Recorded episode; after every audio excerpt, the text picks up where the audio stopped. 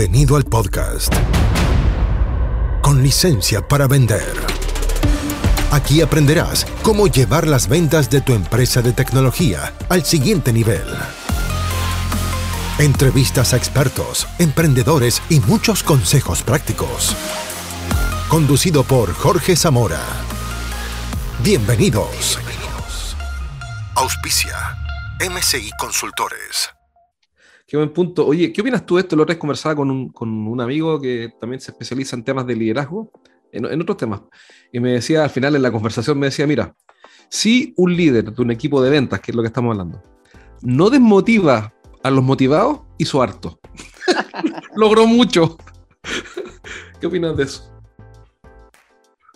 Eh, Harto no, respecto al promedio, no, me refiero. O sea, es, es bastante ah, más valioso de lo que parece. O sea, ya, ya, con, con, no interrumpir lo que funciona, estás, estás dando bastante respecto al. Sí, al bueno, al bueno, yo creo, yo creo que eh, yo desconozco los niveles de las organizaciones, de las personas que hoy día están presentes en esta actividad y de las que nos van a ver, pero voy a eh, colocarme en distintos escenarios. Voy a pensar en alguien, mira, por ejemplo, hace muy poco tiempo eh, nos llegó un cliente que vende internet y es una empresa chiquitita, son ocho personas. Cuando uno empieza a indagar el perfil de las ocho personas, son ocho personas súper técnicas. Eh, y a nivel general, mientras más te vas a lo técnico, más te alejas de lo blando. Lo blando, por darle una denominación como coloquial, me refiero oh. yo de ser un motivador, ah, de ser una persona social, extrovertida. Claro. Eh, claro, porque te pasáis más al computador, que es lo que te acomoda. Ahora, probablemente en organizaciones donde ya existe más estructura y existe un líder de venta, ese líder de venta definitivamente tiene que tener nociones de motivación. O sea, si no, estamos, estamos sonados. O sea, la mayor parte de las organizaciones cree que las lucas son la motivación. Sí, pues, y siempre falso. me dicen, y siempre me dicen, Andrés, pero no entiendo por qué si estos gallos tienen feroces comisiones. Pero es que lo que pasa es que las lucas no son un motivador de largo plazo. No, es parte de la ecuación. Lo vamos, lo vamos a ver cuando hablemos de incentivos. Disculpe, antes quisiera hacer una, una pregunta. Andrés, si, ¿cuándo es el momento de armar un equipo comercial? ¿Cómo se empieza a armar un equipo comercial? Eh, cuando eres una empresa pequeña y eh, generalmente los que venden son los mismos dueños, los mismos socios. Bueno, y en algún minuto, obviamente para poder seguir creciendo, tienen que, que empezar a delegar esta función. Entonces, ¿cómo, ¿cómo es esta transición? ¿Cómo formar un área comercial? Eh, aquí no existen soluciones únicas, pero yo voy a mencionar las que a mí, las que yo visualizo. Si yo tengo una empresa que ha ido creciendo y me doy cuenta de que mi valor como líder está más en el desarrollo de producto, en la generación de las grandes alianzas. No sé, yo soy el que atiende al ministerio. Tiempo atrás, un cliente que no, que me, con el que, que me derivó Jorge, él era bien interesante su caso. Él vendía soluciones tecnológicas de educación. Y resulta que él tenía un gran problema. Él me decía, mira, no sé cómo crecer porque siento que me compran a mí. ¿Por qué? Porque yo soy educador, porque yo tengo un magíster, porque yo trabajé en una universidad. Yo diría que lo que es clave es poder, antes de dar el salto, es identificar cuáles son las variables que te generan crecimiento en tu negocio. Por ejemplo, necesito a alguien caperuso. Perfecto, podemos conseguir a alguien caperuso. Entonces, si, si yo me consigo a alguien caperuso, probablemente te voy a poder desligar a ti de esa parte de venta. Entonces, yo creería, cuando estamos hablando de una organización pequeña, más que crear un equipo, yo creo que yo formaría a un equipo e invitaría a alguien parecido a mí, en términos de ciertas características que ya hemos identificado que estén vinculadas con éxito, para que me empiece a acompañar y en algún momento yo lo empiezo a soltar. Más que si yo soy el ingeniero de la NASA que está vendiendo, no puedo pretender que un cabro de 22 años recién salido de la universidad me reemplace de un día para otro. No hay ninguna posibilidad. Entonces, yo te diría que estos procesos, sobre todo cuando no somos expertos en temas comerciales, tienen que esos saltos darse bien guiados, o sea, bien asesorados. Y ahí no hablo de asesorarse a través de buscar un, una empresa de hunter, de hunting como nosotros, sino que hablo de alguien que te ayude a ver por dónde ha pasado tu éxito y cómo tú puedes desvincularte de eso y crear una organización que perpetúe y haga crecer tu éxito. Entonces, eso, eso sobre el tema del crecimiento. En empresas pequeñas, yo creo que uno tiene que ser un formador de tu equipo. En empresas grandes, tú puedes comprar talento eh, a nivel general. Perfecto. ¿Verdadero o falso, Andrés Pardo? ¿Preparado? ¿Verdadero o falso? Peter Drucker, Peter Drucker dijo, la cultura se devora la estrategia en el desayuno. ¿Verdadero o falso? La cultura se devora la estrategia en el desayuno, sí, pues verdadero. Neil Rackham dijo, contrata un vendedor que aprenda la técnica, no un técnico que aprenda a vender. Trata un vendedor que aprenda la técnica, no un vendedor. No un técnico que, aprenda a vender. Al fondo, trae un ah. vendedor, alguien con habilidades relacionales, y le enseñamos la técnica, y no un técnico que le enseñemos a vender. Puta, yo me acuerdo haber estudiado a Rackman ¿ah? eh, y a mí me gusta la posibilidad de enseñarle a vender a alguien. Lo que pasa es que no todo técnico va a aprender a vender. O sea, cuando yo tengo elementos, elementos o productos muy técnicos, eh, es imposible que los venda alguien que tenga habilidades comerciales simplemente. Y voy a necesitar a alguien técnico que tenga competencias personales que al seguir una determinada técnica va a funcionar bien. A mí también me gusta esa solución. ¿eh? Vamos a compensación, que es uno de los temas que más nos interesa. Nadie entiende nada en compensación. Yo, yo soy de la idea siguiente: si me junto con 10 emprendedores de tecnología, los 10 tienen su fórmula de compensación. Y después los 10 me van a decir, la verdad es que no sé, no sé si funciona, no sé si es la mejor. Entonces la pregunta del millón es, ¿cuál es la óptima? Que yo sé que es una pregunta mal hecha, porque las cosas siempre son más complejas, pero ¿cuál es la ideal? Ay, ay, ay cuál es la idea. ¿Cuánto le pago? Oye, si es buen vendedor, tiene que vender, pues entonces un fijo bajo y un variable alto. Total, esas son las cosas que uno escucha, o que yo he escuchado.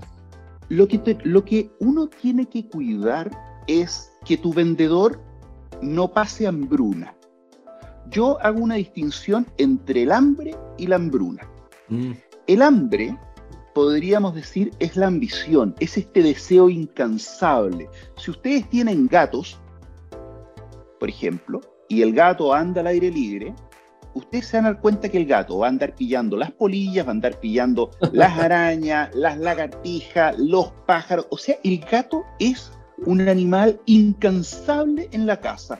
Es el típico vendedor que el día 5 tiene la meta hecha y el día 31 sigue con la misma actitud que tenía como si recién hubiese partido el mes.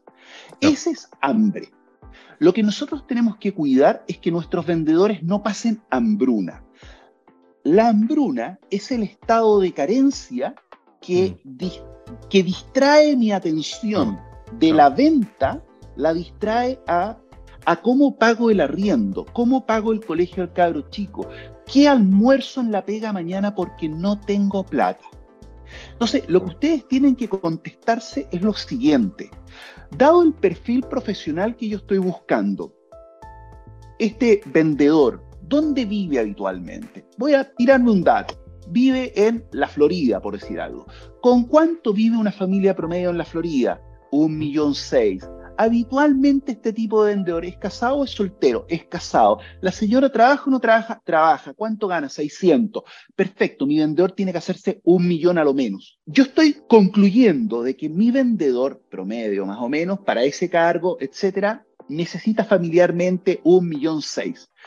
En promedio, la mayoría de los vendedores de ese estilo probablemente esté casado, la señora gana un 70% por las distorsiones que tiene el mercado en Chile, 70%, más o menos. Entonces, pensemos que mi vendedor, para enfocarse en vender, a lo menos tiene que recibir un millón. Yo podría decir, ok, no quiero que se la lleve tan pelada. 800 fijo, 600 variables, para que ande en un millón cuatro, para que tenga crecimiento y para que pueda compensar con un, un buen mes, tal vez un mes que no es tan bueno Pero el, el, ¿de dónde viene entonces? Esto, esto es bien matemático. Ustedes tienen que pensar los vendedores que tienen. Y ustedes tienen que hacer, así como, así como uno tiene un perfil del consumidor, ustedes tienen que perfilar sus vendedores en sus distintas líneas de producto. Si ustedes tienen un vendedor, no sé, pues el vendedor de Ferrari, el vendedor de Ferrari no gana lo mismo que el vendedor de Fiat, por más que están en el mismo edificio. ¿Por qué? Porque el vendedor de Ferrari tiene que vivir en la dehesa, tiene que salir a jugar golf. Entonces, ¿cómo le armo el sueldo? Lo perfilo. Entonces, el vendedor de Ferrari es un gallo que tiene que ganar 6 millones.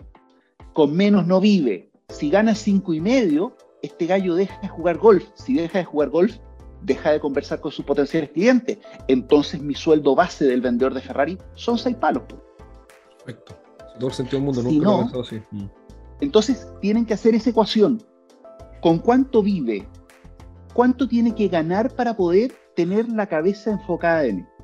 Perfecto. Diría que ese es el análisis, porque no hay, aquí no hay respuestas únicas.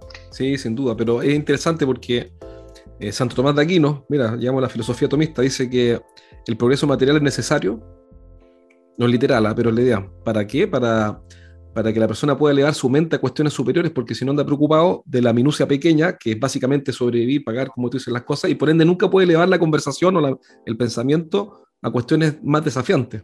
Aquí exactamente lo mismo, sino, claro, está bajo la lógica de la supervivencia, y bajo la lógica de la supervivencia, por la cual alguna de yo también pasé, digamos, eh, es terrible porque no piensas con claridad. Y no te sirve una persona que no piensa con claridad, básicamente le va a ir mal. ¿El vendedor debería tener tope en el pago de sus incentivos? ¿Sí o no y por qué? Y la segunda pregunta, si no tiene tope, ¿qué pasa con la zona confort? Lo primero que tendríamos que contestarnos es por qué yo como dueño quisiera tenerle tope. ¿Por qué quiero ponerle tope a un vendedor? Y puede ser que la respuesta esté dada porque yo considero que su capacidad para vender o los negocios que puede traer no están dados solo por su capacidad de gestión, sino que también hay una componente importante en el producto y en la marca. Cuando alguien no quiere que los sueldos se disparen en exceso, lo que yo le sugiero es cambiar la modalidad de pago, que a, un cliente lo que le propusimos a él fue que trabajara por forecast. Es decir, que él dijera, si tú vendes de 0 al 100% del forecast, tú te vayas a llevar del 0 a 100 de la cometa. Y establecimos que el 100%, ya no me acuerdo exactamente cómo era, pero creo que del 90% para arriba ya no había más. O sea, todo lo que estaba sobre el 90% era, se pagaba al 100%. Y eso generaba que el vendedor se movía dentro de, un horizonte y era una manera más linda de, cambiarle el concepto de tope. La, pregunta es si ponerle o no tope. No, yo no pondría topes. Yo sería, sin embargo, si yo veo que en mi negocio pueden haber algunos clientes que van a disparar de manera absurda, absurda, o sea, un vendedor que gana 3 millones podría terminar sacando 45, un mes no tiene ni un sentido pues, si le venden al gobierno X cosa. Entonces, uno puede plantear para, ese, para esos casos especiales, uno podría plantear un premio por cliente. Nosotros le vendemos soluciones tecnológicas a empresas medianas y pymes. Pero si por alguna razón ingresa dentro de nuestra cartera un cliente, una gran empresa, y se pueden definir empresas con facturación sobre los mil millones de dólares, vas a tener un bono por haber transformado a ese cliente como cliente nuestro. Y de ahí en adelante, la relación con ese cliente la llevo yo, como dueño. Súper, excelente. Pero, pero sí, pero, pero sí, efectivamente genera frustración para el vendedor el tope. Por eso hay que siempre anticiparse a estas cosas. Otra pregunta, Ricardo, acá dice, ¿las metas deberían definirse más para el corto plazo, como mensual o trimestral, o de mediano plazo, semestral y anual? Eh, yo creo que depende del negocio en el que tú estés medido, metido. Yo creo que hay negocios en los cuales uno puede predecir con bastante posibilidad lo que va a pasar en el año y hay negocios en los cuales no tenéis idea de lo que va a pasar. Yo lo que siempre digo es sean explícitos cuando contraten a alguien. Yo hoy día negociaba con mi hijo de 11 años su, tiempo de Xbox. ¿Y saben lo que pasó? Mi hijo me dijo, ¿sabes qué, papá? Es que tú me cambiáis las cosas. Y yo le digo, ¿sabes qué pasa, Rafael? Es que tú eres mi hijo mayor. Yo no he tenido hijos antes. Por lo tanto, contigo también estoy aprendiendo. Claro. ¿Qué funciona mejor? Entonces me voy a equivocar. Y este es un proceso de ajuste. Entonces, llevémoslo a la selección. Si ustedes están contratando a alguien, ustedes planteenle, mira, esto es un proceso de aprendizaje junto. Tú eres el primer vendedor de esta compañía, yo quiero hacerlo bien contigo, quiero que te vaya bien acá. Las condiciones que te voy a presentar son para los primeros tres meses. Las que vamos a conversar para los siguientes meses van a ser distintas de todas maneras. A lo mejor te tengo que mejorar, a lo mejor te tengo que modificar. Pero lo que yo quiero dejar claro en esta conversación, y lo podemos dejar por escrito, es que en 90 días tenemos que conversar porque esto no es definitivo. Esa explicitez es indispensable si yo no tengo historia de mi negocio. Está perfecto. Mira, qué curioso. Ayer lo acabo de hacer, lo que tú dices, con una persona que nos da un servicio y estamos haciendo una prueba. Y le dije, mira, esta es una prueba. Yo quiero que funcione. Creo que va a funcionar. Estos son los premios. ¿Y qué te pido? Que entiendas que como es una prueba a la que te quiero invitar, lo revisemos en 90 días. Y lo aceptó perfectamente bien porque hay buena fe detrás. Nadie quiere ganarle a nadie, sino que hagamos que esto funcione y si no, juntémonos para que funcione. Para que la matemática, los números, nos, nos sirvan a los dos y no solamente a uno. Y por último, si alguien quiere contactar a Andrés, ¿cómo lo contacta? Por supuesto, gracias. Mira, eh, pueden ver nuestro sitio web eh, www.goldhunter.cl eh, y si me buscan Andrés Pardo Munita me van a encontrar también en distintas redes eh, o nuestra consultora inmobiliaria andrespardoconsultores.com, pero goldhunter.cl es nuestra filial de, de hunting. Sí, si alguien necesita solamente un café los cafés son gratis, no hay problema también. Si alguien tiene una problemática de esto, podemos conversar gratis, no, hay problema. No todo es plata en esta vida. Eso es lo que te digo yo siempre, pero tú no quieres entender. Ya, bien. ya, pues entonces nos vamos aquí a despedir. A despedir. Hasta aquí llegamos por hoy. Nos encontramos en el próximo capítulo de Con licencia para vender. Un podcast para que aprendas a llevar las ventas de tu empresa de tecnología al siguiente nivel. Nos reencontramos la próxima, junto a Jorge Zamora. Hasta entonces. Traído a ustedes por MCI Consultores.